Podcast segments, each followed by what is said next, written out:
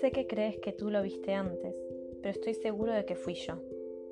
Estaba cerca del pasaje subterráneo observando el muro cubierto de grafitis y fui yo quien dijo, mira, una de esas cosas que no se ven todos los días. Bueno, ya habíamos visto algún chalado antes, tocado por la vida, como decías tú. Pero algo realmente extraño debía de haberle ocurrido a aquel chico para que le diera por pasearse vestido con un traje espacial en aquel aburrido día festivo. Nos escondimos detrás de un buzón de correos para verlo mejor. De cerca resultaba aún más desconcertante. El traje espacial estaba cubierto de lapas, algas y otras especies marinas. Y estaba completamente empapado a pesar del implacable calor veraniego. No es un traje espacial, burro, susurraste tú. Es uno de esos trajes de buzo antiguos, como los que utilizaban para buscar perlas en el norte, ya sabes, de los de antes, cuando cogían el síndrome de la descompresión porque no sabían hasta qué punto los cambios de presión pueden convertirte la sangre en gaseosa. Soltaste un sonoro suspiro ante mi mirada atónita y dijiste, olvídalo. Pero yo, mientras seguíamos de cerca a ese loco, veía el casco y el tubo de respiración que el tipo arrastraba tras de sí. Cruzó con paso errático el campo de fútbol, la estación de servicio y los accesos a los garajes de las casas. Llegó arrastrando pesadamente los pies al colmado cerrado de la esquina, pasó las manos por las paredes y las ventanas como un sonámbulo y dejó grandes huellas húmedas que al secarse se convertían en espectrales manchas de sal. Te doy diez pavos si te le acercas y lo saludas, dijiste. Ni hablar, repuse. Pues vamos los dos, ¿de acuerdo? Nos acercamos a él. Desprendí un olor extraño, como océano supongo, aunque mezclado con algún aroma dulzón que era difícil de identificar. El polvo rojizo se había acumulado en los pliegues de su traje, como si además de un océano hubiese atravesado también un desierto. Estábamos planeando estratégicamente cómo iniciaríamos la conversación, cuando la mirilla turbia y arañada del casco se volvió hacia nosotros y dijo algo que no fuimos capaces de entender.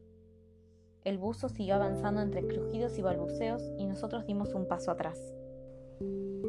Qué raro habla, dije yo, pero tú lo escuchaste atentamente y meneaste la cabeza. No, creo que es japonés. Repetía una y otra vez la misma frase. Acababa con algo parecido a Tazukete, Tazukete, y alargaba la mano para mostrarnos un caballito de madera, que en otros tiempos debió de ser dorado y reluciente, pero que ya estaba agrietado y descolorido con un cordel atado para tirar de él. Quizás deberíamos llevarlo a la casa de la señora Malas Noticias, sugeriste tú. Te referías a la anciana señora Katayama, la única japonesa que conocíamos en nuestro barrio. Ni hablar, dije yo, y arqué las cejas mientras pensaba en nuestro encontronazo con ella, aún demasiado reciente, por encima de la valla trasera, que podría describirse como un aluvión de insultos incomprensibles, sigos de la devolución de nuestra maqueta de avión limpiamente seccionada en dos. Fue una incorporación más a nuestra caja de juguetes descartados, que tras caer en el patio trasero la vieja bruja, habían vuelto diseccionados. Esos eran los únicos momentos en los que la veíamos. De ahí el mote Señora Malas Noticias. Entonces fuiste tú quien arqueó las cejas, en parte porque te acordaste lo mismo, pero también porque acababas de tener una idea brillante. ¿Por qué no llevábamos al chalado del traje de buzo hasta el jardín de la casa de la señora Katayama y cerrábamos la puerta de la valla? No hizo falta decir más. Nos dimos un apretón de manos especial de acuerdo irrompible. Vi cómo alargabas la mano hacia el enorme guante de buzo y también cómo la retirabas de golpe. Era tan rara y viscosa, me contarías más tarde. Y aún así nuestro hombre lo comprendió y nos siguió, arrastrando los pies por calles y callejones. Su respiración lenta y jadeante subía de intensidad cada vez que nos parábamos a esperarle. Caminaba pesadamente detrás de nosotros, como si le doliese cada articulación del cuerpo, y arrastraba el tubo de respiración que no paraba de gotear por un extremo raído me ponía los pelos de punta. Finalmente llegamos a la temida casa, con los cerezos abandonados en el jardín. Condujimos a nuestro invitado hasta la verja, que habíamos conseguido abrir mucho tiempo atrás, y le indicamos que siguiera caminando. Los escalones gastados crujieron bajo su peso mientras le hacíamos gestos para que entrase. Tú golpeaste la mosquitera de la puerta y salimos corriendo de allí. Cerramos la puerta detrás de nosotros, casi sin poder contener la risa, y corrimos a escondernos tras la cabina telefónica al otro lado de la calle para poder contemplar lo que se avecinaba. Esperamos y esperamos. Y esperamos.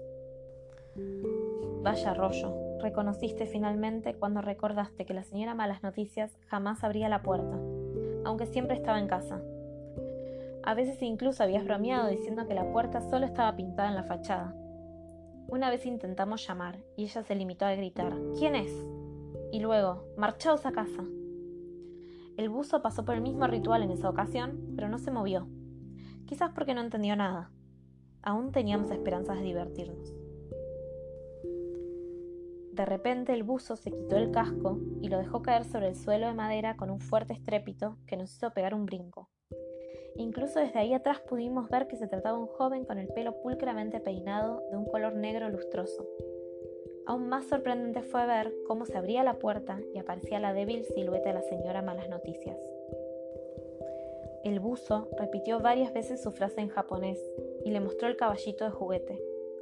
Su silueta nos tapaba la vista, por lo que no pudimos ver gran cosa, excepto que la señora Malas Noticias se cubría la boca con las dos manos. Parecía a punto de desmayarse de terror. No podíamos creer que tuviéramos tanta suerte. Espera un segundo, dijiste, entornando los ojos. Creo que está llorando. Y efectivamente, se puso a llorar. Ahí estaba, a la puerta de su casa, sollozando sin control. ¿Habíamos ido demasiado lejos? De hecho, empezó a sabernos mal por ella pero enseguida rodeó al buzo con los palillos que tenía por brazos y lo abrazó con fuerza a pesar de lo mojado que estaba. No vimos lo que ocurrió a continuación. Estábamos demasiado ocupados mirándonos con los ojos como platos llenos de incredulidad.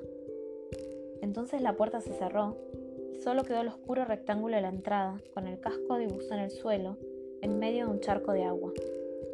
Esperamos todavía un buen rato, pero no pasó nada más. Supongo que lo conocía, dije mientras volvimos a casa dando la vuelta a la manzana. Nunca llegamos a saber quién era el buzo ni qué le ocurrió, pero a partir de entonces, cada noche empezó a oírse una antigua música de jazz en la parte de atrás de la casa. Y de vez en cuando olía algún tipo de comida raro y se oían voces suaves que conversaban largamente. Y dejamos de odiar a la señora Katayama, porque después de eso se acercaba a la puerta de casa nos saludaba en silencio y con una sonrisa fugaz nos devolvía los juguetes tal como los habíamos perdido, enteros. Juguetes rotos de John Tan.